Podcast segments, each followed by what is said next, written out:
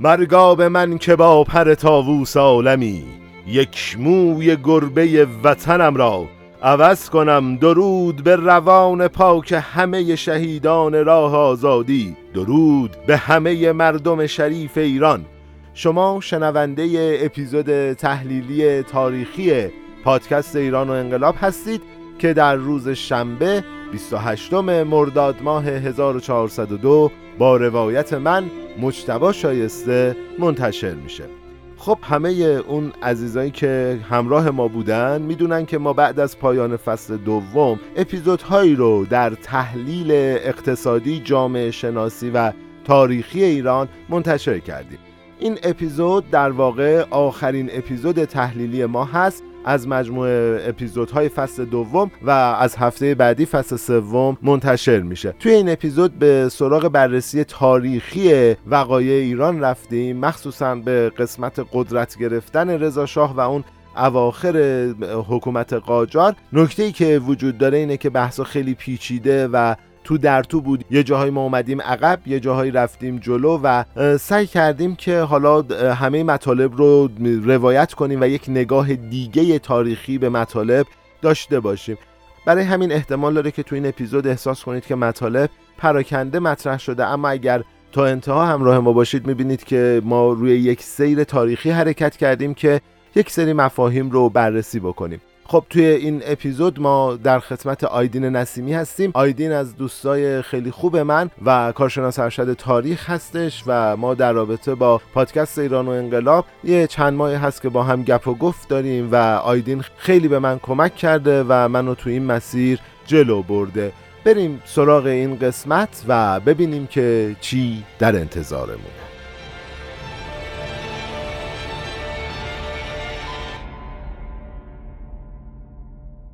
خب طبق وعده که داشتیم این اپیزود میریم سراغ بررسی تاریخی وقایعی که تا دوران رضاخان داشتیم و یه سری از مسائل رو می‌خوایم با همدیگه بررسی کنیم. توی یه سری اتفاقات تصور می‌کنیم که ما از نظر روایت تاریخی خیلی دقیق بهش نپرداختیم و حالا با کمک دوستم آیدین نسیمی می‌خوایم در رابطه با این وقایع صحبت کنیم و دقیق تر بشیم تا شاید رسالت تاریخی خودمون رو بهتر ادا کرده باشیم آیدین جان هم ازت ممنونم که قبول کردی که تو این گفتگو با من همراه باشی و همین که سلام خودتو معرفی کن و بریم سراغ صحبتمون.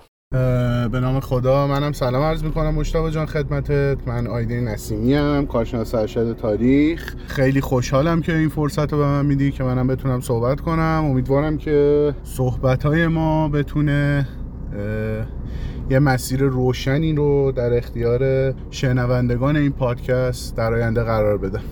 خیلی ممنونم ازت. می‌دونی که کار روایت تاریخی کار خیلی سختیه. روزی که ما کارمون رو شروع کردیم هیچ وقت من فکر نمی کردم تاریخ ایران بین دو انقلاب انقدر کتاب حالا سختی باشه. از نظر یه جاهای جانبداری تاریخی یه جاهایی اصلا گذر کرده یه جاهایی رو خیلی دقیق نشده. و حالا ما مجبور شدیم از منابع دیگه استفاده کردیم. ما یه سری وقایع و آیدین توی روایت های تاریخی ازش گذر کردیم. مثل داستان شیخ فضل الله مثل داستان به قدرت رسیدن رضا شاه مثل نقش فروغی توی حاکمیت اون دوران ایران. ما از یه سری از مسائل کلا عبور کردیم و نشد خیلی در رابطه باهاش صحبت بکنیم. البته میگم چون تاثیر زیادی رو روند انقلاب و جامعه نداشت حرف نزدیم. اما تصور می‌کنم که داستان این آدم ها دست های قدرت رو توی حاکمیت نشون میده. یعنی اینکه شیخ فضل الله کجا وایساده بود اینکه فروغی کجا وایساده بود زکال ملک کجا بود یا حالا خود رضا شاه چطور به قدرت رسید. فکر می‌کنم این یک وجهه دیگه ای از قدرت و جامعه رو نشون میده و حاکمیت رو نشون میده و شاید اون چیزی باشه که ما توی انقلاب ها توی رخدادهای اجتماعی اصلا بهش توجه نکنیم. دیگه برای همین گفتم که بیایم سراغ تو چون یه سری چیزا رو واقعا نمیشه از روی تاریخ فهمید و تو قطعا کارشناس ارشد تاریخ داری و خیلی این چیزها رو دقیق تر بررسی کردید توی اون دوران تحصیلتون. بریم سراغش. با هر جایی که فکر می‌کنی خوبه شروع کن. من یه جاهایی هم تو حرفت قطعا میپرم. یعنی اگه حس کنم جایی هستش که سوال خوبیه بشه وصلش کرد به مسائل جامعه حتما تو حرفت میپرم. ولی خب گفتم پیش پیش اخلاقم اینه. حالا از هر جایی که دوست داری شروع کن و بریم سراغ بحثم درسته. مشتبه جان ببین این بازه ای که الان شما گفتی حالا نفرات و رخدادهای تاریخی که اسم بردی اینا خودشون هر کدوم یک کتاب هر کدوم چندین کتابه. ولی به نظر من استارت کارمون رو ما بذاریم با به قدرت رسیدن رضاخان یا رضا شاه و اینکه چجوری به قدرت می‌رسه با کمک چه کسایی چجوری چه نیروهایی. من فکر می‌کنم استارت کار رو از اینجا بزنیم خیلی بهتر باشه. برای شنونده ها هم می‌تونه کمک کننده تر باشه. ما آره من با موافقم یه نکته وجود داره چون الانم فصل سوم از هفته بعد می‌خوایم شروع کنیم داریم وارد حاکمیت رضا شاه دولتش و مسائل این شکلی میشیم. فکر کنم از همینجا از داستان رضا شاه و به قدرت رسیدن شروع کنیم. خیلی عالیه. من خیلی استقبال می‌کنم. درسته. ببین برای اینکه ما بیایم به قدرت رسیدن رضا شاه دربارش صحبت کنیم حالا تو جمله قبلم هم گفتم خدمت شما. خود به قدرت رسیدن رضا شاه مستلزم اینه که ما یه مقداری برگردیم عقبتر و مثلا از زمان جنگ جهانی اول توی ایران شروع بکنیم یعنی از اون بازه تاریخی صحبت کنیم و برسیم به قدرت رسیدن رضا شاه و اینکه چجوری شاه میشه. ارزم به خدمتتون که من صحبتامو خودم دو بخش اصلی تقسیم کردم که هر کدوم از این بخش خودش باز چند تا زیر بخش داره. ارزم به خدمتتون بخش اول صحبت ما میشه از سال 1299 تا 1304 که خود این بخش به دو قسمت تقسیم میشه.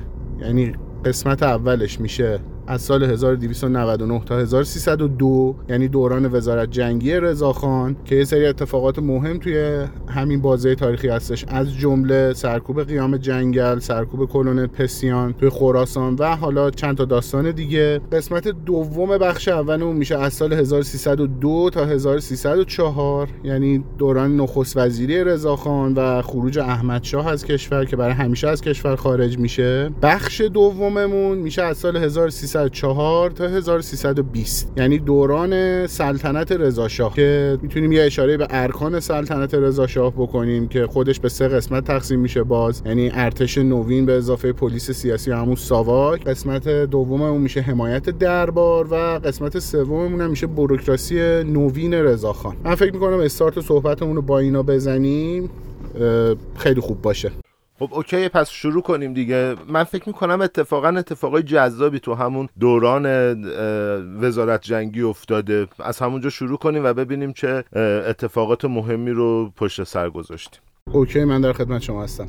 من فکر می‌کنم صحبتمون رو از اینجا شروع کنیم که در دوره مشروطه عده‌ای توی ایران به این فکر افتادن که جامعه نیاز به قانون داره و بدون قانون کاری رو نمیشه پیش برد و نبود قانون منظورمه. با روی کار اومدن فرد بیلیاقتی مثل مظفرالدین شاه شرایط لازم برای پیدایش قانون و مشروطه شکل بگیره. همونطور که به احتمال زیاد می‌دونی قانون ایران از قانون 1831 میلادی بلژیک گرفته شده که به جز بهترین قوانین بوده. توی این دوره بود که دقیقا برای اولین بار یه جمله خیلی معروفی زیاد استفاده شد و اون جمله این بود که سلطنت موهبتی الهی از طرف مردم به شاه تنفیز میشه. یعنی سلطنت موهبتی است الهی که از طرف مردم به شاه تنفیز میشه. توی این قانون اعلام شد که شاه فقط حق سلطنت داره و نه حکومت. و باید یه سلسله تعامل با قوای مقننه و قضاییه داشته باشه. یعنی مردم مجلس رو بیانن مجلس دولت رو تعیین کنه و در آخرم شاه دولت رو تصدیق می‌کرد فقط. حالا طبق این صحبت که کردم مجلس ایران یعنی یا استارت مجالس ایران خورد که من می‌تونم خیلی تیتوار فقط چند تا مجلسی رو که تا اونجایی که ما کار داریم رو بگم که اولین مجلس از سال 1285 تا 1287 شکل گرفت که قبل از تمام شدن این دوره که دوره اول هستش محمد علی شاه مجلس رو به توپ میبنده.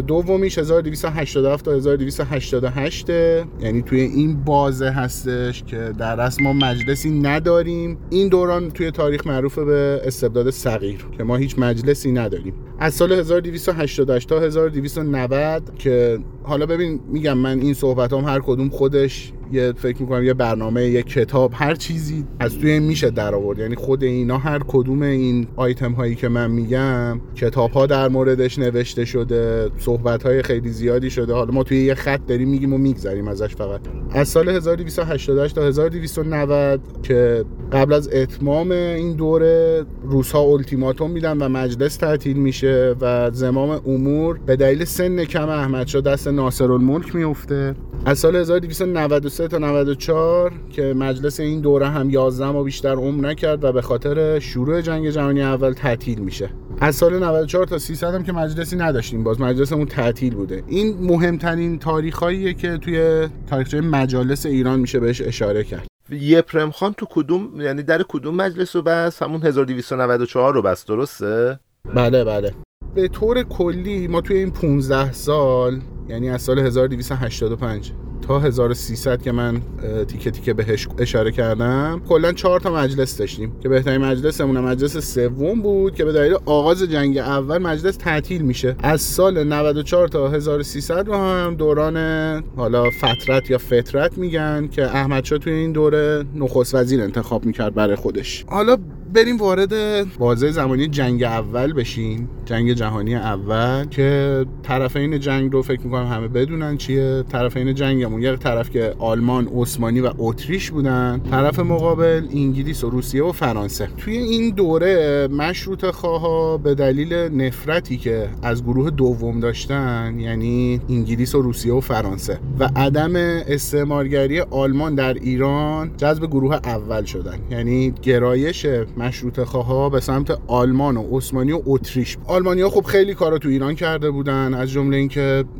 راهن برلین بغداد رو داشتن کار می‌کردن روش و قصد داشتن که از طریق زاهدان این راهن رو به هند متصلش کنن. حتی تا جایی که در این موقع ویلهلم دوم یا گیوم به بغداد میاد و عده شایعه می‌کنن که مسلمون شده و خود این یه دلیلی میشه برای جذب مشروط خواهی ایرانی به سمت آلمان. همین شایعه که آقا ویلهلم دوم مسلمون شده. حتی توی این دوره دولت و مجلس و شاه هم طرفدار آلمان بودن. شاه هم که مشخصه دیگه شاهمون احمد شاه. و البته یه گرایش دیگری هم که به اون سمت داشتن یعنی سمت آلمان و عثمانی و اتریش یه سری روایت و صحبت هستش که شاه ما عاشق دختر سفیر اتریش تو ایران میشه که اسمش کنتس لکونتی بوده. حالا به منابع و اینا که مراجعه کنید مشخصه. یه سری داستانا نوشتن در موردش. حالا ما خیلی کاری نداریم با این. روسیه می‌دونید که از دوران مشروطه توی ایران نیرو داشت.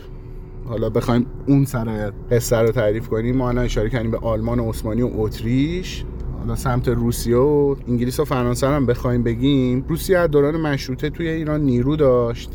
انگلیس هم که خب بریتیش پترولیوم رو توی اهواز داشت به خاطر همین نیرو داشت توی ایران. باز از اون طرف عثمانی نیرو وارد ایران می‌کنه توی جنگ اول که سلطانشون هم اعلام جهاد کرده بود. آلمانی ها هم بی‌نظیرترین مامورای سیاسی خودشون رو وارد بوشهر و کرمانشاه می‌کنن و بین اشایر ایران نفوذ می‌کنن.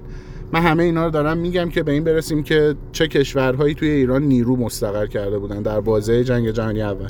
آید من یه چیزی رو چک بکنم باهات. ما الان توی جنوب انگلیسی ها نیروی نظامی دارن. بله به خاطر بریتیش پترولیوم و روسیه ها دوباره توی شمال نیروی نظامی دارن روسیه از زمان مشروطه توی ایران نیرو داشت هستن خارج نشده نظامی بوده اینا. دیگه بله بله. نبوده. بله, بله. و از اون طرف هم عثمانی نیروی نظامی وارد کرده اما آلمان ها نیروی سیاسی داشتن بله بله بی‌نظیرترین ماموران خودشون رو وارد اولا بوشهر رو کرمانشاه می‌کنه یعنی کار خودشون از بین اشایر شروع می‌کنه آها متوجه شدم. در سال فکر می‌کنم هزار آره دقیقا در سال 1915 میلادی آلمان یه سری گروه هم از ایران به سمت افغانستان میفرسته که اسم این گروه لیدر مایره. منظورش هم از این کار این بوده که بتونه افغانها رو بر علیه هند به شورش وادار کنه. یعنی یه جورایی می‌خواستن منطقه رو به هم بریزن به نفع خودشون. حالا توی این دوره باز از اقداماتی که میشه میگم ببینید این بازه خیلی بازه گسترده ایه و حالا شاید خیلی حرف تو حرف بیاد خیلی آدم مجبوره که یه چیزی رو اشاره کنه و بگذره که وقتم بکنیم و بتونیم این قضیه رو جمعش کنیم. توی همین بازه آلمان ها میان مثلا لوله های نفت خوزستان از بین می‌برن چون سوختگیری نیروهای دریایی انگلیس از این طریق انجام می‌شده. یه نکته که خیلی مهمه توی این بازه ژاندارم ها خیلی قدرت داشتن توی ایران و ژاندارم ها هم همشون طرفدار آلمان بودن. و از طرفی هم می‌دونیم که ما قزاق ها هم داخل ایران بودن. قزاق ها هم طرف روسیه بودن همشون. حالا یه پرانتز باز می‌کنم من این وسط که چون بعدا با این کار داریم. از ژاندارم ها یک نفر نماینده میشه به نام کلونل پسیان که طرفدار آلمانه و قزاق ها هم که طرفدار روسیه بودن یه شخص خیلی مهمی از توشون به نام رضاخان این دوتا اسم ما داشته باشیم چون بعدا باش کار داریم. سال 1916 میلادی واسموس آلمانی با کمک ژاندارم ها فارس رو می‌گیره و بعد از اون هم اصفهان رو.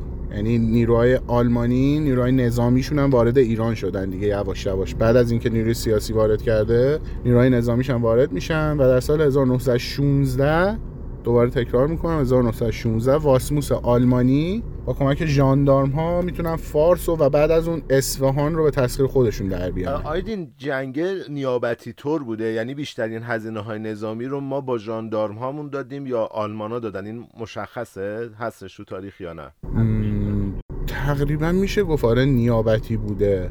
ولی حالا اینو من باید بخونم مشتاق خودم من بهت بگم.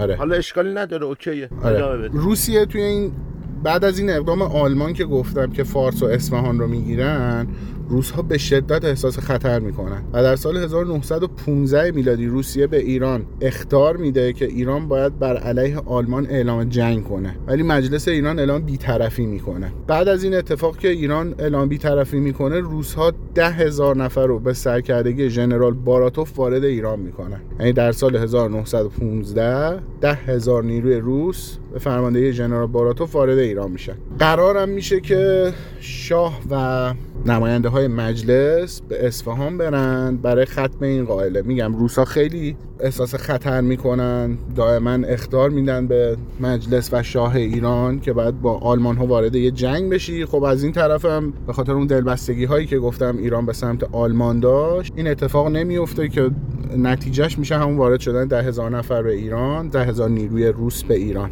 آیده من یه سوال بپرسم. چون این موضوع احساس خطره یه موضوعیه که ما امروز میشنویم که ما ایرانیا دچار یک توهمی شدیم که انگار ما یک چیز بیشتری داریم. و مثلا دنیا با ما دشمن نیست. اما تو داری میگی که اینجا روزها احساس خطر می‌کنن. احساس خطر نسبت به از دست دادن چه چیزی احساس خطر کرده؟ چون منابع جنوب که نفت دست انگلیس بوده. بله.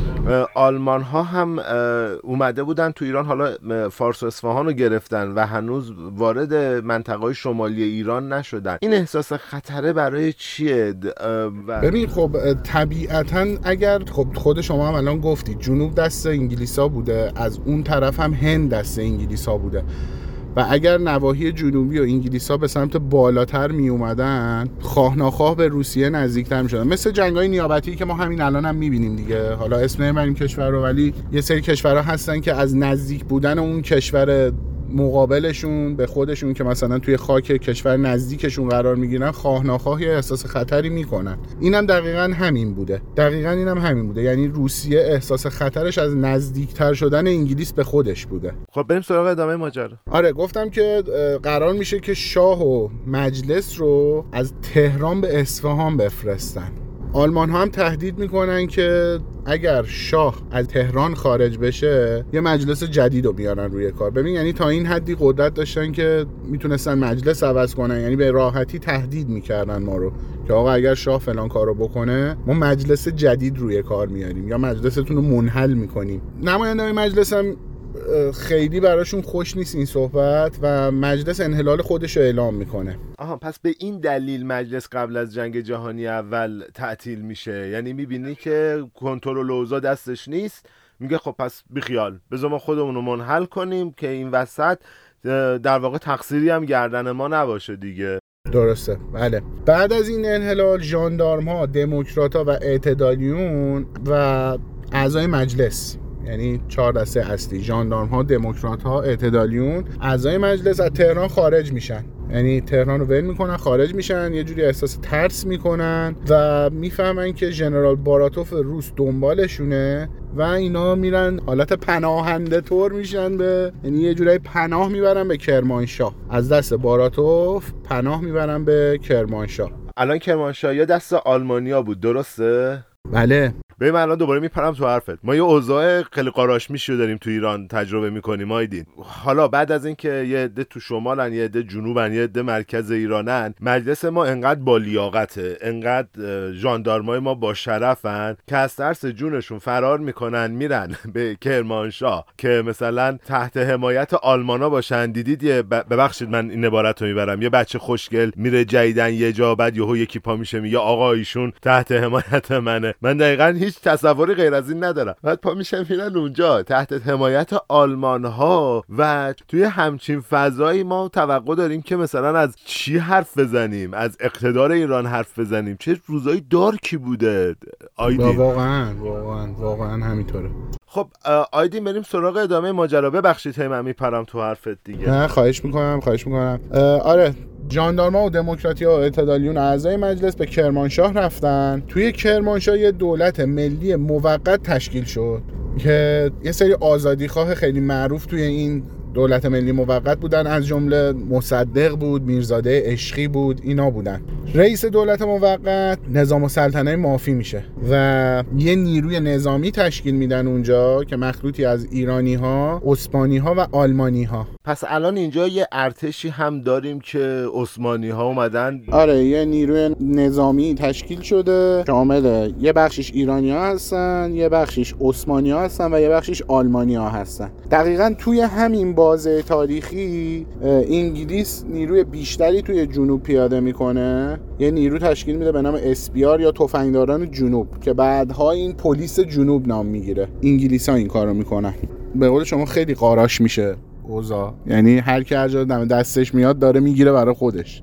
باراتوف که دنبال اون چهار تا گروهی بود که من گفتم تا اصفهان پیش میره. از اون طرف حالا انگلیسا بصره و کوت و اماره و بغداد رو تصاحب می‌کنن و این باعث میشه که انگلیس ها و روس ها از دو طرف به کرمانشاه حمله کنن. و یه کشت و کشتار خیلی بدی رو توی کرمانشاه ما میگینیم بسیاری هم جون سالم به در می‌برن که به استانبول فرار می‌کنن چون عثمانی هم طرف ما بود دیگه. توی این بازه تاریخی آلمان ها دیگه از ایران محو میشن تقریبا.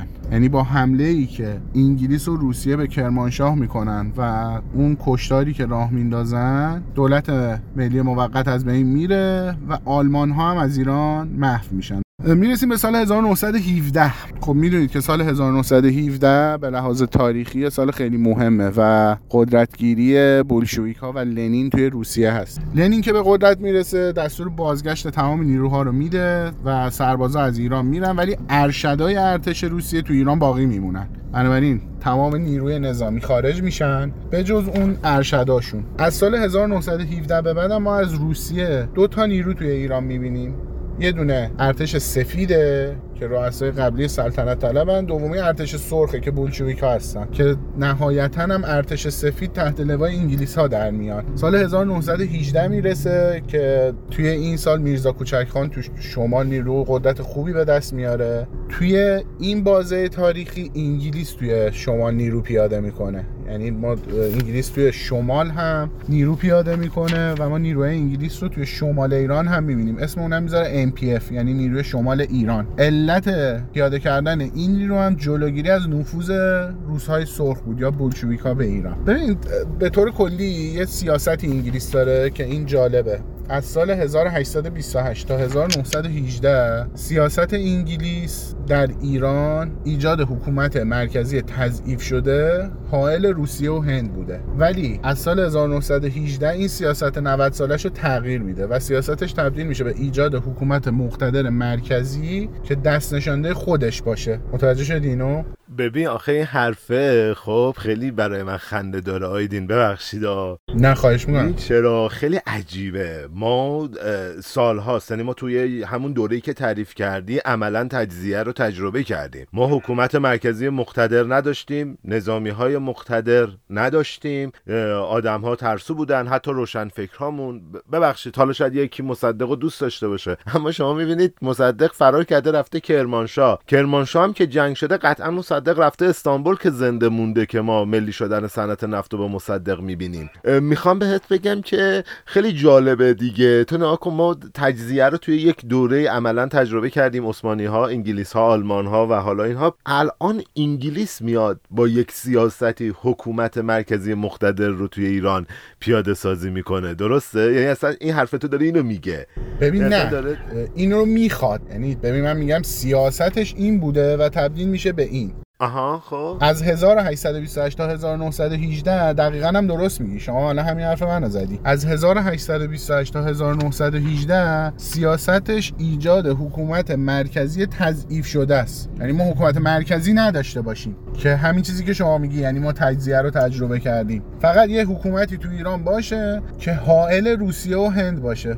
ولی از بعد از 90 سال و از سال 1918 سیاست انگلیس در ایران ایجاد حکومت نه اینکه حالا ایجاد کنه یعنی کمک به ایجاد حکومت مقتدر مرکزی که دست نشانده خودش باشه. این میشه سیاست انگلیس. آیدین دخالت هم کرده دیگه درسته؟ که این درصد 100 خب، درصد. بریم جلو بله، ببینیم. بله. بریم ببینیم چه خبره. حالا دیگه سال 1918 و جنگ اول جهانی هم تموم شده. بعد از پایان جنگ جهانی اول میشه یه جورایی گفت که تمامی نواحی ایران ما انگلیس ها رو می‌بینیم. نه تنها تو ایران بلکه تو کل دنیا انگلیس قدرت خیلی عجیب غریبی به دست میاره. حتی عراق و اردن هم تحت پوشش انگلیس در میان. توی این بازه تاریخی یه شخصی خیلی مورد توجه انگلیس ها قرار می‌گیره. اون شخص هم کسی نیست جز میرزا حسن خان وسوق الدوله که پسرموی مصطفی الممالک و مصدق هم بوده و یکی از ریشه دارترین خاندانهای دیوان سالاری ایران اینا. می‌دونید دیگه خودتون. وسوق خیلی علاقه زیادی به انگلیس ها داشت. برای اولین باری هم که توی ایران نخست وزیر میشه سال 1295 تا 1296 دقیقا توی همین بازه هست که من حالا توی پرانتز دوباره بگم. چون به دلیل علاقه خیلی زیاد وسوق به انگلیس ها و قدرتگیری بیش از حد انگلیس ها توی ایران دقیقا توی همین زمانی که کمیته مجازات شکل می‌گیره. کمیته مجازات یه کمیته ای بود که کار شناسایی و ترور عوامل انگلیس تو ایران بود. یا حالا به قول معروف آنگلوفیل ها رو اینا شناسایی می‌کردن و ترورشون می‌کردن. من یه توضیح بدم چون ما آنگلوفیل و روسوفیل رو قطعا دوستان اگه یادشون باشه تو اپیزودایی فکر می‌کنم 36 و 37 توضیح دادیم دیگه طرفداران انگلیس آنگلوفیل طرفداران روسیه روسوفیل. دقیقا دقیقا. کمیته مجازات شکل می‌گیره و دقیقا توی همین زمانی که وسوق دوله دولتش سقوط می‌کنه. رؤسای کمیته مجازات هم دو تا قزاق اخراج شده قبل از مشروطه بودن. یعنی باز ما روزها رو داریم می‌بینیم گوشه گوشه ایران. کلا نخست وزیری وسوق دو سال یعنی تا سال 1920 طول می‌کشه. دولت به وجود اومده ای هم که وسوق نخست وزیرش بود در فقط تو تهران بود. چون ما هنوز توی نقاط دیگه ایران هر کسی یه دایه قدرت داشت. مثلا توی آذربایجان اسماعیل آقا سمیتقو یا معروف به سمکو حکمرانی می‌کرد. توی تبریز شیخ محمد خیابانی قدرت داشت. توی شمال میرزا کوچکخان قدرت داشت. از قوم تا اصفهان دست نایب حسین خان کاشی بود. از اصفهان به پایین دست رضای جوزانی بود بوشهر دست ملا عبدالحسین لاری بود که توی بوشهر به نام خودش و با عکس خودش تم چاپ می‌کرد. بلوچستان و خراسان دست بومی ها بود. کردستان دست ایلات بود. خوزستان دست شیخ خزل و بیرتیش پترولیوم بود. می‌بینید دیگه که چه اوضاع بلوشویی بوده بعد از جنگ اول توی ایران. یعنی هر نقطه یه نفر دایه قدرت داشته برای خودش. همونجوری که گفتم بعد از 90 سال سیاست انگلیس تشکیل حکومت مرکزی مقتدر بود و طبیعتا باید این خورده حکومت ها رو از بین می برد ها هم بعد از جنگ اول به طرف انگلیس ها رفتن. یعنی به جای روس ها به سمت انگلیس ها گرایش پیدا کردن. این خودش یه نکته تاریخی مهمه به نظر من. یعنی بعد از جنگ اول قزاق ها که همیشه با روس ها بودن بعد از جنگ اول سمت انگلیس ها قش می‌کنن و گرایش بیشتر به سمت انگلیس گرایش دارن. ژاندارم ها هم که خب طبیعتا بعد از اون اتفاقایی که تعریف کردم دیگه خیلی وارد عمل نشدن و دوستیشون هم که با آلمانا بوده دیگه. اولین حرکتی هم که انگلیس در راستای از بین بردن خورده حکومت ها انجام میده دستگیر کردن نایب حسین خان کاشی بود که با حیله مذاکره به تهران میکشوننش و با ماشاءالله خان که پسر نایب حسین خان کاشی بوده تو میدون اعدام اعدامش می‌کنن و اولین قد علم کردن و قدرت نمایی حکومت مرکزی بعد از جنگ اول اعدام نایب حسین خان کاشی میشه که گفتم از قم تا اصفهان دستش بوده. بعد نیروهای قزاق تو سال 97 تا 98 به جنبش جنگل حمله می‌کنن میرزا کوچک خان حالا من اینجا اشاره می‌کنم بعدا کاملترش رو صحبت می‌کنیم دربارش بعد نیروهای قزاق به سمت آذربایجان میرن و اسماعیل آقا سمیتقو یا سمکو رو بعد از 14 سال که قدرت داشت آذربایجان شکستش میدن و اسماعیل آقا به عثمانی فرار می‌کنه. بعد سراغ جوزانی میرن. رضا جوزانی که گفتم از اصفهان به پایین دست رضا جوزانی بود. جوزانی رو اعدام می‌کنن. یواش یواش رؤسای ایلات هم شروع می‌کنن به تمکین کردن از انگلیس. حالا نکته که خیلی جالبه تمام خورده حکومت ها رو از بین می‌برن و تنها کسی که باش کار ندارن شیخ ازعله توی خوزستان چون به واسطه نزدیکیش با بریتیش پترونیوم اون میشه دست نشونده خودشون دیگه و با اون خیلی کار ندارن. یک سال که زمان میگذره مرحله اول طرحشون یعنی ایجاد حکومت مقتدر مرکزی اجرا میشه. مردم هم استقبال می‌کنن چون مردم هم بعد از تقریبا 14 15 سال امنیت رو می‌بینن. یعنی توی اون بازه 14 15 ساله مردم ایران عملا امنیتی ندیده بودن. آیدی می‌تونیم بگیم قدرت نظامی خیلی اهمیت داره توی تشکیل نظم درسته؟ صد درصد بله همینطوره. چون تا زمانی که قدرت نظامی نبود وضع مملکت به این شکل بود دیگه. حالا باز اینجا ما توی قسمت قبل گفتیم که وسوق دولتش سقوط کرد ولی اینایی که ما گفتیم همه باز توی پرانتز بود یعنی قبل از سقوط دولت وسوق بود. انگلیس سال 1298 یعنی یه سال بعد از قدرتگیری وسوق وارد فاز دومش میشه و یه قراردادی با ایران میبنده که ایران تحت حمایه انگلیس بشه. قرارداد دو تا پایه اصلی داشته که امور نظامی ایران و امور مالی ایران زیر نظر انگلیس باشه. برای اوضاع نظامی ژنرال نیکسون و برای اوضاع مالی آرمیتاژ اسمیت وارد ایران میشن.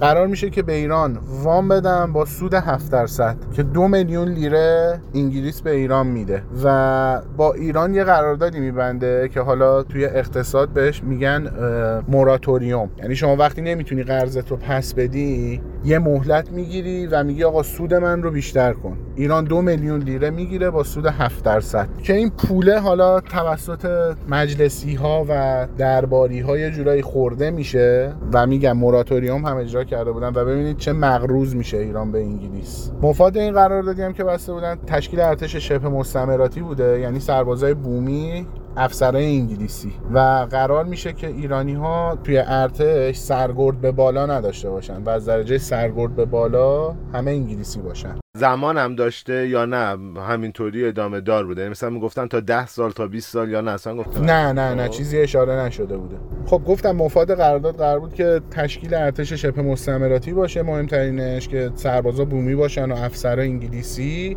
تو این باز فرانسه به شدت توی روزنامه ها شروع می‌کنه مخالفت کردن و آمریکا و شوروی هم همینطور.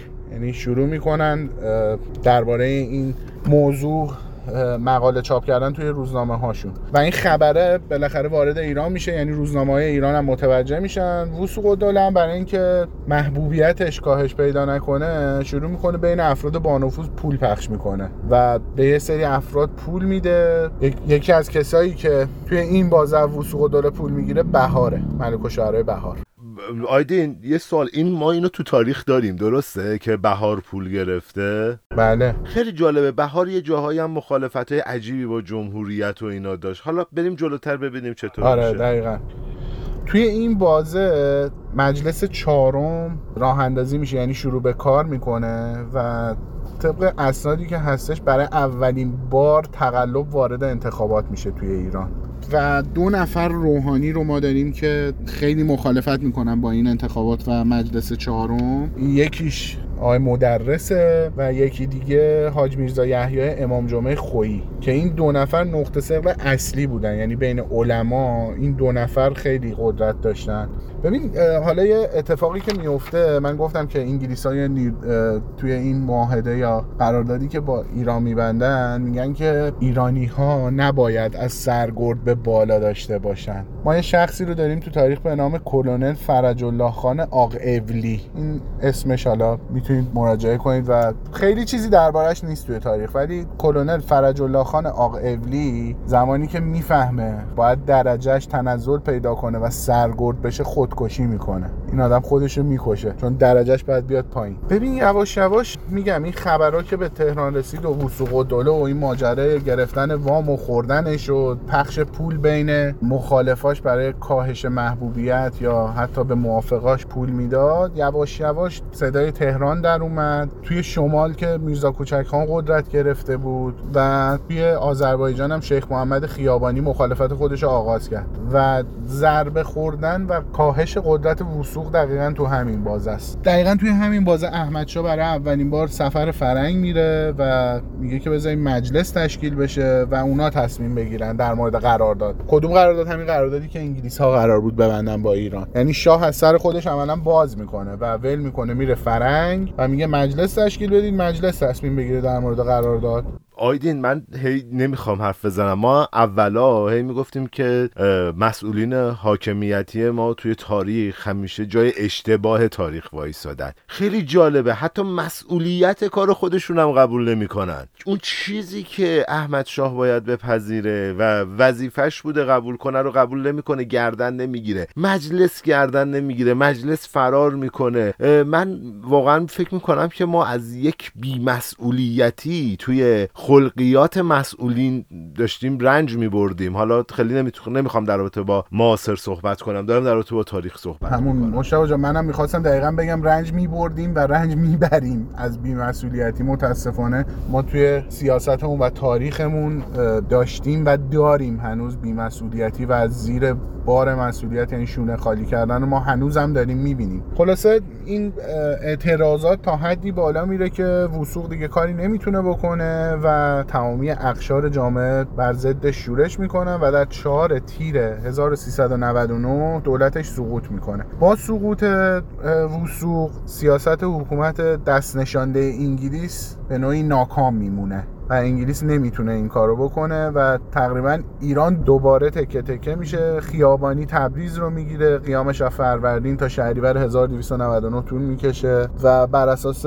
قوانین انجمنهای ایالتی و ولایتی اولین کاری که می‌کنه اسم آذربایجان رو آزادستان یا آزادیستان می‌ذاره. یعنی حتی اسم آذربایجان هم عوض می‌کنه. انگلیس ها یه نفر دیگر رو روش سرمایه گذاری می‌کنن میرزا حسن خان مشیر و دوله که ابتدای کارش خیلی خوب کار می‌کنه و بین معترضینی هم که ما اسپردیم میرزا کوچک خان با مشیر و دوله کنار میاد ولی شیخ محمد خیابانی نه. بچه من دوباره میپرم تو حرف آیدین. یه چیز جالبی بگم. ما تو اپیزود 34 این یه تیکه تاریخ رو فکر می‌کنم تعریف کردیم. میرزا کوچک خان می‌خواسته حمله کنه به سمت تهران. خیابانی آذربایجان رو گرفته بود. از یه طرف انگلیسی ها توی جنوب بودن و یک شرایط بلبشویی توی اجتماع بود. یه سری از مواردی که مربوط به انقلاب و جامعه شناسی هست رو می‌تونید اونجا گوش کنید. من یه سری جنبندی جذاب دارم. منتظرم حرفای آیدین تموم شه و از سراغ اون جنبندی ها هم برم. انگلیسی ها از تیر ماه 1299 که وسوق سقوط می‌کنه به فکر کودتا میفتن در ایران. کودتاشون هم به طور کلی از سه جبهه حمایت میشه. که کاملا مخفیانه بوده این ماجرا. یه جبهه لندن بوده توسط لورد کرزن که کاندیداشون برای کودتا نصرت و دوله فیروز فرمان فرما بوده. یه جبههشون تهران بوده یعنی از جانب تهران و نورمن که سفیر بوده که کاندیداشون سید ضیا بوده. سید ضیا طبا یه جبههشون هم شمال بوده که ژنرال آیرون ساید کاندیداش رضاخان بوده برای انجام کودتا. آیرون ساید هم سرپرست NFP یا نیروی شمال انگلیس بوده. نیروی شمال ایران انگلیس. ابتدا آیرون ساید به سراغ جعفر قلی خان سردار اسد میره یعنی نیروی عشیره ای که موفق نمیشه. نفر بعدی که سراغش میره فضل خان بسیر دیوان یا زاهدی که پدر اردشیر زاهدی بوده میره. نفر بعدی که سراغش میره برای اینکه سرمایه گذاری کنه روش و کودتا رو بتونن به سرمنزل مقصود برسونن غلام رضاخان میرپنج یعنی پدرزن رضاخان بوده. که غلام رضاخان دامادش رو معرفی می‌کنه یعنی رضاخان رو. به آیرون ساید معرفی می‌کنه برای اینکه روش سرمایه گذاری بشه برای کودتا. حالا در راستای صحبتمون که چگونگی به قدرت رسیدن رضاخانه این یه روایته یعنی این قسمتی که گفتم که آیرون ساید به سراغ جعفر خان سردار اسد میره که نیروی عشیره ای بوده اونجا موفق نمیشه میره سراغ زاهدی اونم موفق نمیشه میره سراغ غلام رضا خان میرپنج یا پدرزن رضا خان که پدرزنش دامادش رو معرفی می‌کنه. این یه نظریه تاریخیه. یه نظریه دومی هم هستش که میگن شخصی به نام اردشیر ریپورتر که ما توی چند تا سریال فکر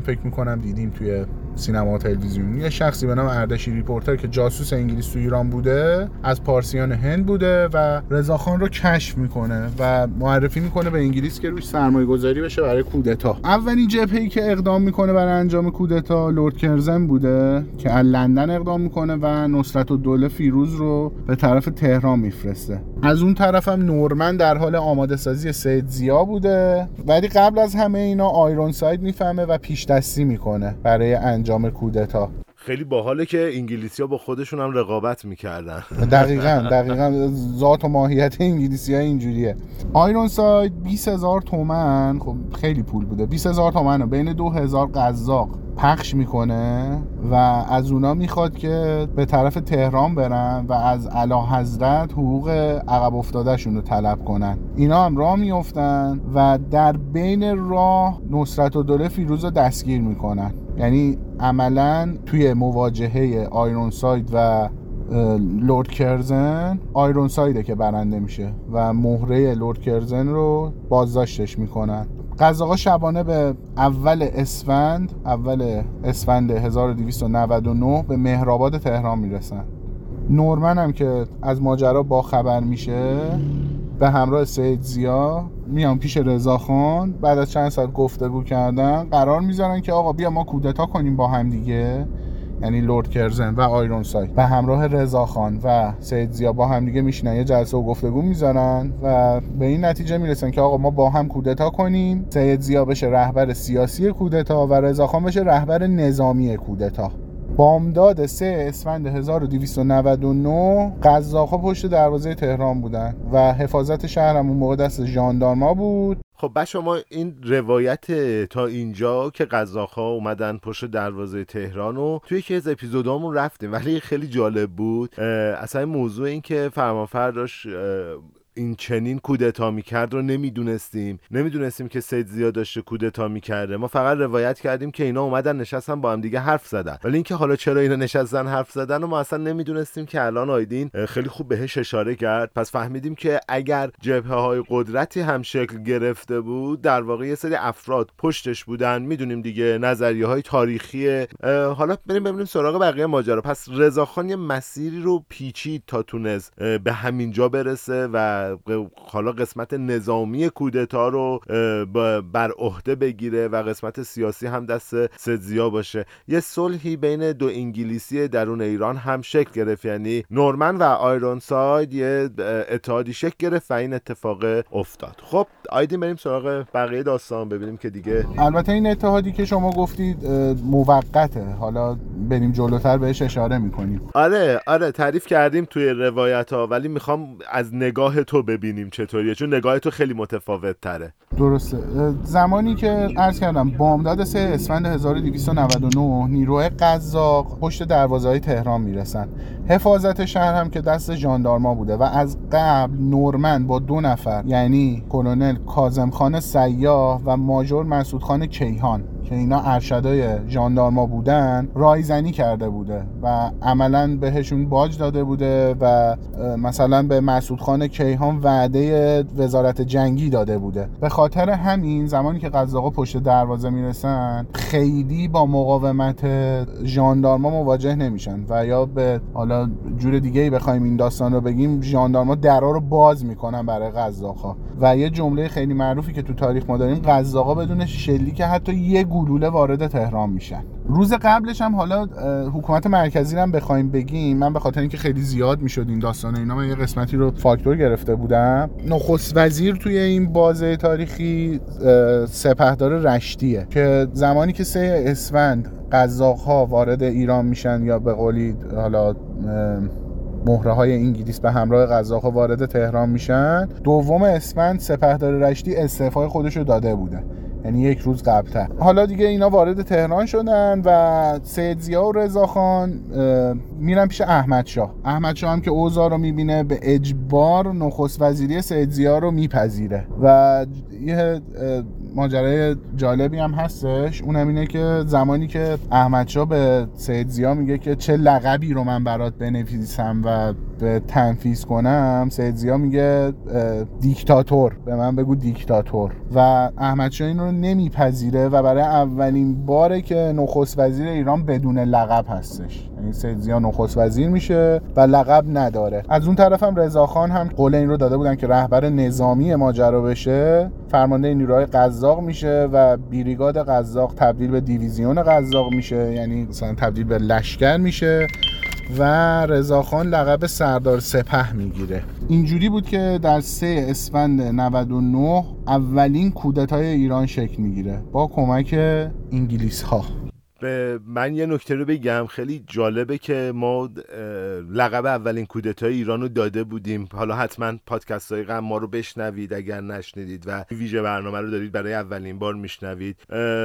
این یه نکته با توجه به اینکه 28 مرداد هست و کودتای 28 مرداد هم تو هم امین الان سالگردشه پس کودتای 28 مرداد اولین کودتای ایران. خب آیدیم بریم بقیه داستان. خب همجوری که گفتم در 3 اسفند 1299 اولین کودتای تاریخ ایران شکل می‌گیره و از این زمان به بعد تقریبا همه چیز متحول میشه. حالا دوباره بیایم سر وقت رضاخان و سید زیا. ببین همیشه سن و سن و سال و شرایط مشابه توی دو نفر به گونه ای جلو میره که پستی که می‌خواد بگیره رو مشخص می‌کنه. یعنی یک پستی هستش که دو نفر وقتی سر یک پست با هم به مشکل می‌خورن سن و سال اون اشخاص خیلی مشخص می‌کنه قضیه رو. توی این بازه تاریخی رضاخان 44 ساله بوده و سید زیا 30 ساله.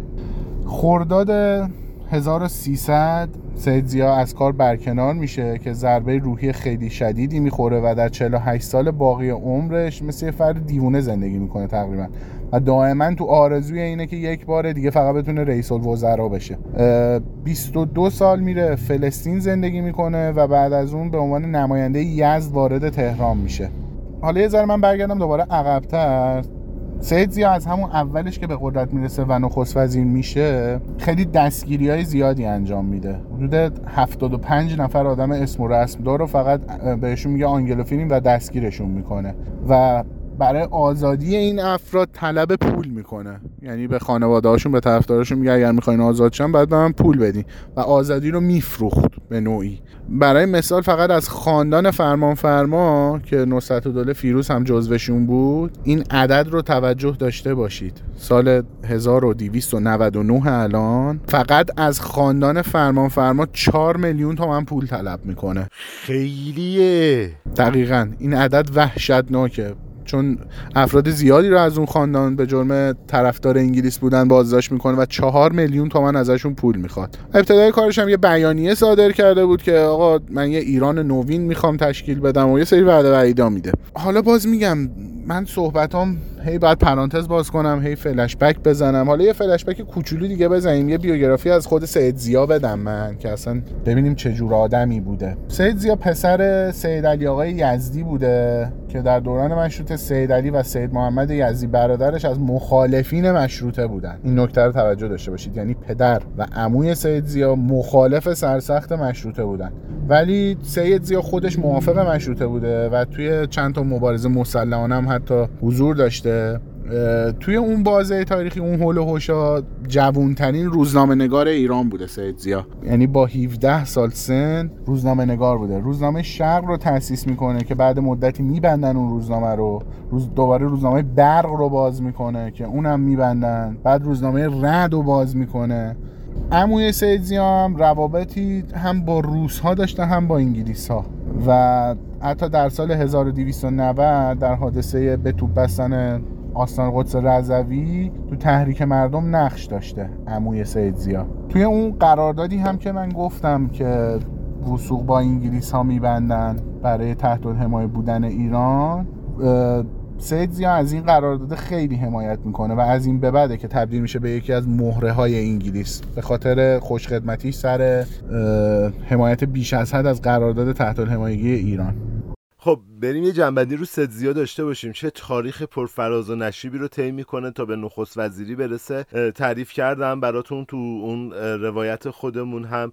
زیاد چه رکبی می‌خوره؟ و اونجایی که با رضاخان سر یک میز میشینه و میپذیره که رضاخان قدرت نظامی رو بگیره هیچ موقع تصور نمی‌کرد خرداد ماهی از کار برکنار بشه و حالا اون شرایط آتی براش به وجود بیاد. از اون طرف رضاخان اگر زیاد رو کنار کنار نمیگذاشت قطعا به دوران حکومت خودش نمی‌رسید و اون اتفاقایی که در آینده افتاد نمیافتاد. حالا این تا اینجا. بریم ببینیم که بقیه داستان به کجا می‌رسه. یه مقدارم از اقدامات سید زیا بگیم که چه کارهایی کرد. دادگستری نوین رو به نوعی میشه گفتش که حالا خیلی با رضاخان می‌شناسن اما من به نظرم دادگستری نوین رو سید زیاد ایجاد می‌کنه و دوست صمیمی خودش حسین دادگر رو رئیس عدلیه می‌کنه. اوضاع بلدیه یا شهرداری رو رو می‌کنه. یه تعداد خیلی زیادی از خیابونای تهران رو سنگ فرش می‌کنه. چند تا دارالایتام تأسیس می‌کنه. تعداد زیادی بیمارستان و درمانگاه می‌سازه در ایران.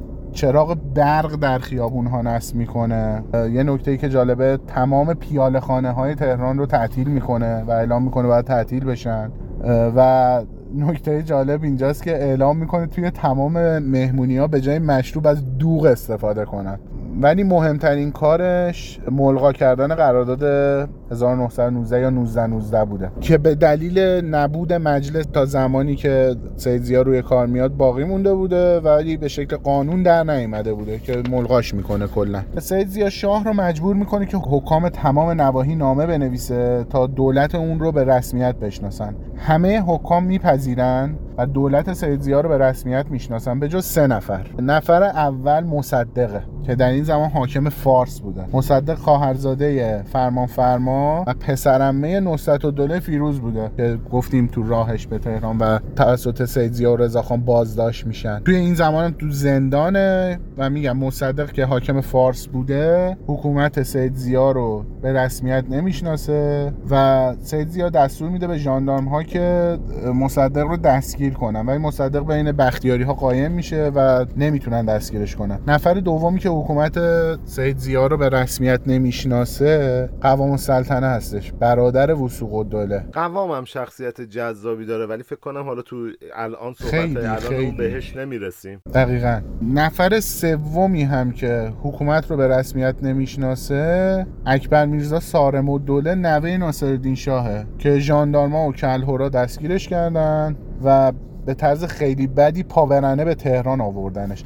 یه نکته هم بگم قوام السلطنه رو هم پسیان دستگیرش می‌کنه. کلون پسیان دستگیرش می‌کنه و قوام هم زندانی میشه. پس در اصل مصدق فرار می‌کنه بین بختیاری ها و پیداش نمی‌کنن. قوام السلطنه و اکبر میرزا سارم الدوله دو نفر مخالف دیگر که با حکومت سید زیا مشکل داشتن رو دستگیر و به تهران میانن فروردین 1300 سید زیا و رضاخان دو جناح جدا از هم میشن. سید زیا به سمت ژاندارما میره. رضاخان هم که فرمانده قزاقا بوده دیگه. رضاخان شاه رو هم با خودش همراه می‌کنه. سید زیا به طرف ژاندارما میره. رضاخان هم که فرمانده قزاقا بوده. سید زیا با خودش میشینه فکر می‌کنه می‌بینه اگر بخواد از قدرت رضاخان کم کنه باید به اون پیشنهاد وزارت جنگی بده. یعنی به وزیر جنگ بشه. تا اون رو بین قزاقها بکشه بیرون و یه جورایی اونو ستادیش کنه. به جای اینکه نظامی باشه از بین نظامی ها بیارتش بیرون و اونو یه فرد پشت میز نشین ستادی بکنه. در سال 1300 رضاخان پست وزارت جنگی رو میپذیره از سید زیا ولی خب زهی خیال باطل. رضاخان یه جورایی میز نخوز وزیریشو می‌بره لای قزاقا می‌ذاره. یعنی از قزاقها دل نمی‌کنه. و با وزیر جنگ شدن رضاخان قدرتش چند برابر میشه. از طرف اشراف هم به دلیل برخورد خیلی بد سید زیا جذب رضاخان میشن. و سید زیا فقط یه دونه حامی داشت. اونم نورمن بود که طرح کودتا ریخته بود. و یکی نورمن بود طرفدار سید زیا و طرفدار بعدیش هم یه عده خیلی کمی ملیگرا بودن که به دلیل ملغا کردن قرارداد 19 19 توسط سید زیا هنوز یه علاقه بهش داشتن. عواست اردی بهشت 1300 شرایط یه ذره فرق سید زیا یه نقشه می‌کشه که همونجوری که خودش روی کار اومده بود ژاندارمای کاشان و قم و برای طلب حقوقشون به تهران بفرسته. و این دفعه شاهو بردارن به جای دولت. یعنی خودش با کودتا اومده بود روی کار و براش خیلی شیرین بود. می‌خواست این دفعه با استفاده از جاندارمای کاشان و قم یعنی جاندارمای کاشان و قم رو برای طلب حقوقشون به تهران بفرسته و شاه رو بردارن. یه کودتای دیگه. دقیقا. و به جای شاه محمد حسن میرزا برادرش رو بشونن بر منصب شاهی. برادر شاه محمد حسن میرزا مهره سید زیا بود. نورمن با دیدن این قضیه حمایت خودش از سید زیا رو دیگه دنبال نمی‌کنه و حمایت خودش رو برمیداره. چون می‌بینه که می‌خواد سید زیا با کودتا شاه رو برداره دیگه حمایت نورمن هم از دست میده. و اینجاست که رضاخان دستور میده سید زیا رو به جرم توطعه علیه شاه دستگیر کنن که دستگیر میشه و به عراق تبعید میشه. کابینه سیاه سقوط می‌کنه. لقب کابینه سید زیا کابینه سیاه بوده. و قوام السلطنه برادر وسوق الدوله که تو زندان بود به نخست وزیری می‌رسه. اینم ماجرای چگونگی دستگیری سید زیا بودش. و خب بعد از اینم که ماجرای سقوط سید زیا و داستانهای بعده یه اشاره بکنم به چند تا از مهمترین اقدامات قوام. یکیش خب افتتاح مجلس چهارم بوده یعنی بین سال 1300 تا 1302 یه قراردادی با افغانستان منعقد می‌کنه در جهت سامان بخشیدن به اوضاع مرزی. یه اهنامه مودت ایران و شوروی رو اجرا می‌کنه که لغو تمام قراردادهای استعماری دوره قاجار و تعلق نصف دریای خزر به ایران بوده. آیدی من اینو توی روایت هم ببخشید وسط کلامت میپرم. من اینو توی روایت هم از کتاب ایران بین دو انقلاب آبراهامیان اینو پای رضاخان نوشته بود. یعنی میگه رضاخان سبب شد که این مذاکره شکل بگیره و روزها کل اون چیزهای پولهایی که ایران طلب داشت رو نگیرن. اینجا تو داری میگی قوام. من واقعیتش خورده چیزم اگه منبعت اوکی تره من اوکی اما فقط می‌خوام یه موقع تناقضی بین شنونده ها پیش نیاد. ما الان نخست وزیرمون قوامه یعنی رضاخان آها یعنی تو دوران قوام این آره آره من نمی‌دونم حالا خب. ایران بین دو انقلاب من الانم خاطرم نیستش. خب من یه چک دیگه می‌کنم بریم. اوکی آره آره کار خوب می‌کنی. آره تعلق نصف دریای خزر به ایران هم بود و تمام اینا در ازای اینه که هر وقت نیروی سوم می‌خواست مرزهای شوروی رو به خطر بندازه دولت ایران اونو سرکوب کنه. در غیر این صورت شوروی نیروی نظامی وارد ایران می‌کنه. اینم اهنامه مودت ایران و شوروی بوده. به نظر شخص من مهمترین کار قوام حالا نه اینکه خوب باشه یا بد باشه مهمترین کاری که توی کارنامش داره ورود نیروی سوم به ایرانه که اون نیرو آمریکاه. به عقیده قوام آمریکا در آینده یگان قدرت دنیا می‌شد و برای اولین باره که ما می‌بینیم علاوه بر روسیه و انگلیس قوام پای آمریکایی ها رو به ایران باز می‌کنه. از اقدامات دیگهش سرکوب کلونل پسیانه تو خراسان مهر 1300 ببین الان خب ما رضاخان رو هم داریم ولی نخست وزیر کشور قوام بوده. سرکوب جنبش گیلان رو داریم جنبش جنگل در گیلان رو داریم آذر 1300 و سرکوب قیام لاهوتی در آذربایجان رو داریم بهمن 1300 اینا مهمترین اقدامات قوام سرکوبه اون سرکوبه زمان یعنی توی زمان وزارت جنگی رضا بله بله بله بله. خب. من فقط بیام حالا یه خیلی گذرای اشاره بکنیم به سرکوب کلونل پسیان. اجداد کلونل پسیان قفقازیایی بودن که در دوره فتلیشا به ایران اومده بودن و اغلب هم به نظامیگری و بعدا به جمع ژاندارما پیوستن. خود پسیان در جنگ اول فرمانده ژاندارم ها توی همدان بود. در پایان جنگ اول پسیان به آلمان میره و خلبان میشه و اولین خلبان ایرانی بوده کلونل پسیان. وقتی وسوق نخست وزیر میشه پسیان به ایران میاد و با درجه سرهنگی وارد ژاندارمری میشه. در زمان مشیر و دوله فرمانده ژاندارمری خراسان رو به دست می‌گیره و زمانی که مشیر و دوله نخست وزیر بوده فرمانده ژاندارمری خراسان میشه پسیان و قوام حاکم خراسان بوده در این زمان. که حالا توی جمله قبلیمون اشاره کردیم سید زیا رو پسیان دستگیر می‌کنه. اگه خاطرت باشه. یعنی سید زیا دستور دستگیری قوام رو به پسیان میده. از فروردین تا مهر 1300 خراسان به طور کلی در دست کرونل پسیان بود. حالا قوام روی کار اومده و به شدت با پسیان مشکل داره. چون دستگیر شده بود دیگه به دست پسیان. رضا خان هم که با پسیان مشکل داره. چون زمانی که فرمانده اول ژاندارما تو همدان بود رضا خان که نفر انگلیس بود با ژاندارما به مشکل خورده بود و یه جنگ خیلی هم با رضاخان داشتن. حالا حرفم اینه که پسیان هر دو نفری که الان رو قدرتن یعنی هم قوام هم رضاخان با پسیان مشکل دارن. قوام کاری که می‌کنه یه دسته از کردهای قوچان رو ضد پسیان به شورش وادار می‌کنه و توی جنگ کشته میشه. ولی قزاقا طوری وانه بود می‌کنن که ما اونو کشتیم. یعنی در اصل کلونل پسیان توی جنگ خیلی ساده که کرده قوچان شورش می‌کنن کشته میشه. ولی قزاقا ماجرا رو طوری جلوه میدن که اونا انگار پسیان رو کشتن. ببین توی این بازه تاریخی ملیگرها اعتقاد داشتن که خراسان داره از ایران جدا میشه. یعنی زمانی که پسیان روی کار بود. بنابراین بعد از کشته شدن پسیان اولین گرایش های ملی به رضاخان شکل می‌گیره که وزیر جنگ بوده. آیدین جان ممنون. فکر می‌کنم از جنگل به بعد ما اتفاقات مهمتری داریم به توی به قدرت رسیدن رضاخان و فکر می‌کنم که مسائل خیلی پیچیده تر میشه. خب من یادم توی یکی از اپیزودها گفتم که چرا روزنامه های اصلاح طلب اون دوره خیلی و ملیگراها خیلی اصرار داشتن که یک دیکتاتور سر کار باشه. دیدیم اتفاق اتفاقاتی که توی دهه آخر سده 13 هم اتفاق افتاد از 1290 تا 1300 عملا به خاطر سیاست های انگلیس ایران تجزیه شده بود اتفاقات ناگواری افتاده بود و انگلیس همون اواخر تازه به این فکر افتاد همونطور که آیدینم گفت بیاد سراغ دولت مرکزی قدرتمند. طبیعیه وقتی که ما ارتش قدرتمند نداریم مملکت به آشوب کشیده میشه و سیاست هم نمی‌تونه از پس خودش بر بیاد. شاه فرار می‌کنه می‌کنه نماینده مجلس فرار می‌کنن. ولی نمی‌دونم تو زمانی که ما ثبات قدرت داریم چرا ما مسئولیت خودمون رو گردن نمی‌گیریم. اما توی اون دوران می‌بینیم که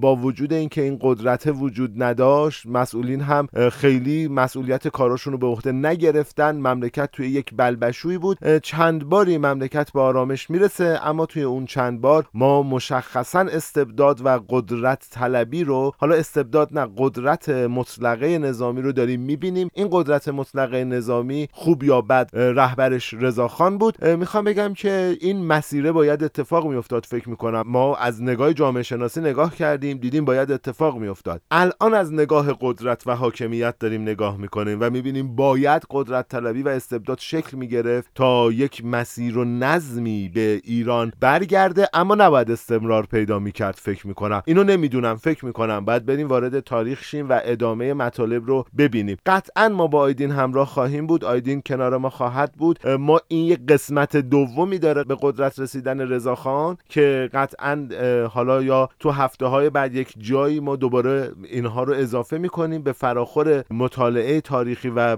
روایت تاریخیمون. کنار آیدین هستیم و اینو ادامه میدیم. خیلی داستان جذاب شد. ما نمی‌دونستیم کودتا بوده نمی‌دونستیم سدزیا جزء کودتا بوده. بلبشو رو خیلی دقیق نمی‌دونستیم. یک روایت دیگه ای داریم از قوام و نگرفتن پولهای روس و روایت ها یک مقدار جذاب شده اینجا الان. آیدین می‌خواستم ازت تشکر کنم. می‌دونم توی شرایط سختی خوب استودیو نبود. تو یک جای میهمانی بودی و الان داری توی ماشین ضبط می‌کنی کار رو و می‌دونم خیلی کار سختیه من ازت سپاسگزارم آیدین جان. و حالا اگر جنبندی برای این الان داری جنبندی رو داشته باش تا بریم سراغ اپیزود بعدی. مشتاق جان منم تشکر می‌کنم از تمام حرفای شما درست بود. منم ممنونم ازت که این وقت رو به من دادی. من یه عذرخواهی می‌کنم. شاید خیلی پراکنده صحبت کردم و تاریخ مملکت ما همینه. یعنی وارد هر قسمتی که بشیم خودش شاخه های مختلف داره. باید صحبت کنیم باید اینا رو در نظر بگیریم. پس ما بحث رو رسوندیم تا زمان نخست وزیری قوام و اینکه پسیان رو سرکوب کرد کنون تغییر پسیان در خراسان. و فکر می‌کنم که جنبندی ما به جایی که رضاخان وزیر جنگه و قوام نخست وزیره. فکر می‌کنم ما سر قیام جنگل یه استوپی بکنیم و ادامه صحبتمون انشالله حالا بتونم در خدمتتون باشم که خود قیام جنگل نکات خیلی جالبی داره.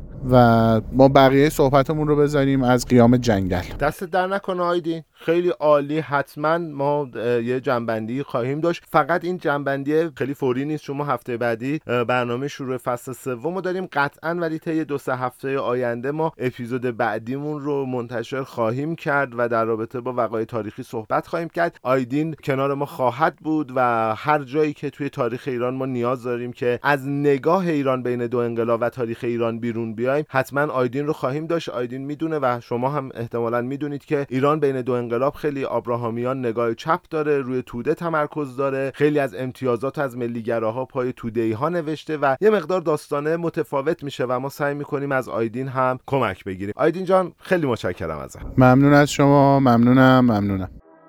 خب من بازم تشکر می‌کنم. از آیدین عزیز خیلی بحث ما طولانی بود. ما حدودا دو ساعت مکالمه داشتیم و خب از این دو ساعت خیلی زده شد تا ما به اینجا رسیدیم. اگر می‌بینید بحث یک مقدار به هر حال پراکنده بود به این خاطر هستش. خیلی خیلی سپاسگزارم ازتون. هفته بعدی ما فصل سوم رو شروع می‌کنیم. جوایز رو تا 15 شهریور براتون ارسال می‌کنیم. ممنونم ازتون که ما رو حمایت می‌کنید. کامنت می‌گذارید برامون. ما تغییرات خیلی زیادی توی تیم تحقیق و نویسندمون داشتیم و این اتفاقه خب قطعا مطمئنم که باعث بهبود کار خواهد. من و همه دوستانم توی تیم پادکست ایران و انقلاب به خاطر حمایت های شما از شما تشکر می‌کنم. اینکه ما رو به دوستاتون معرفی می‌کنید و دوستاتون ما رو توی Castbox subscribe می‌کنن. هفته آینده حتما یک شماره تلفن همراه برای ارتباط بیشتر در اختیارتون قرار میدیم. خیلی از حجم ایمیل های ما برای حمایت های مالیتون بوده و گرفتن شماره کارت بوده که به مستقیم واریز شه. فکر می‌کنم هفته بعدی هم بتونیم یک شماره کارت برای این منظور در نظر بگیریم و در خدمتتون بگذاریم. بازم سپاسگزارم از شما. هفته بعدی اولین اپیزود فصل سوم پادکست ایران و انقلابه. می‌دونیم دیگه ما با امید عزت و اقتدار سرزمینمون ایران پادکست ایران انقلاب رو تولید می‌کنیم و شما هم برای سربلندی ایران اون رو منتشر می‌کنید و به دوستاتون معرفی می‌کنید. ما هیچ تبلیغی جز شما نداریم. بعد این همه بارون خون بالاخره پیداش میشه. رنگین کمون. برای عزت اقتدار و سربلندی میهنم ایران هنوز با همه دردم امید درمانم که آخری بود آخر شبان یلدا سنگ کوه دور بهار است خاک دشتت بهتر از زر است. مهرت از دل کی برون کنم؟ برگو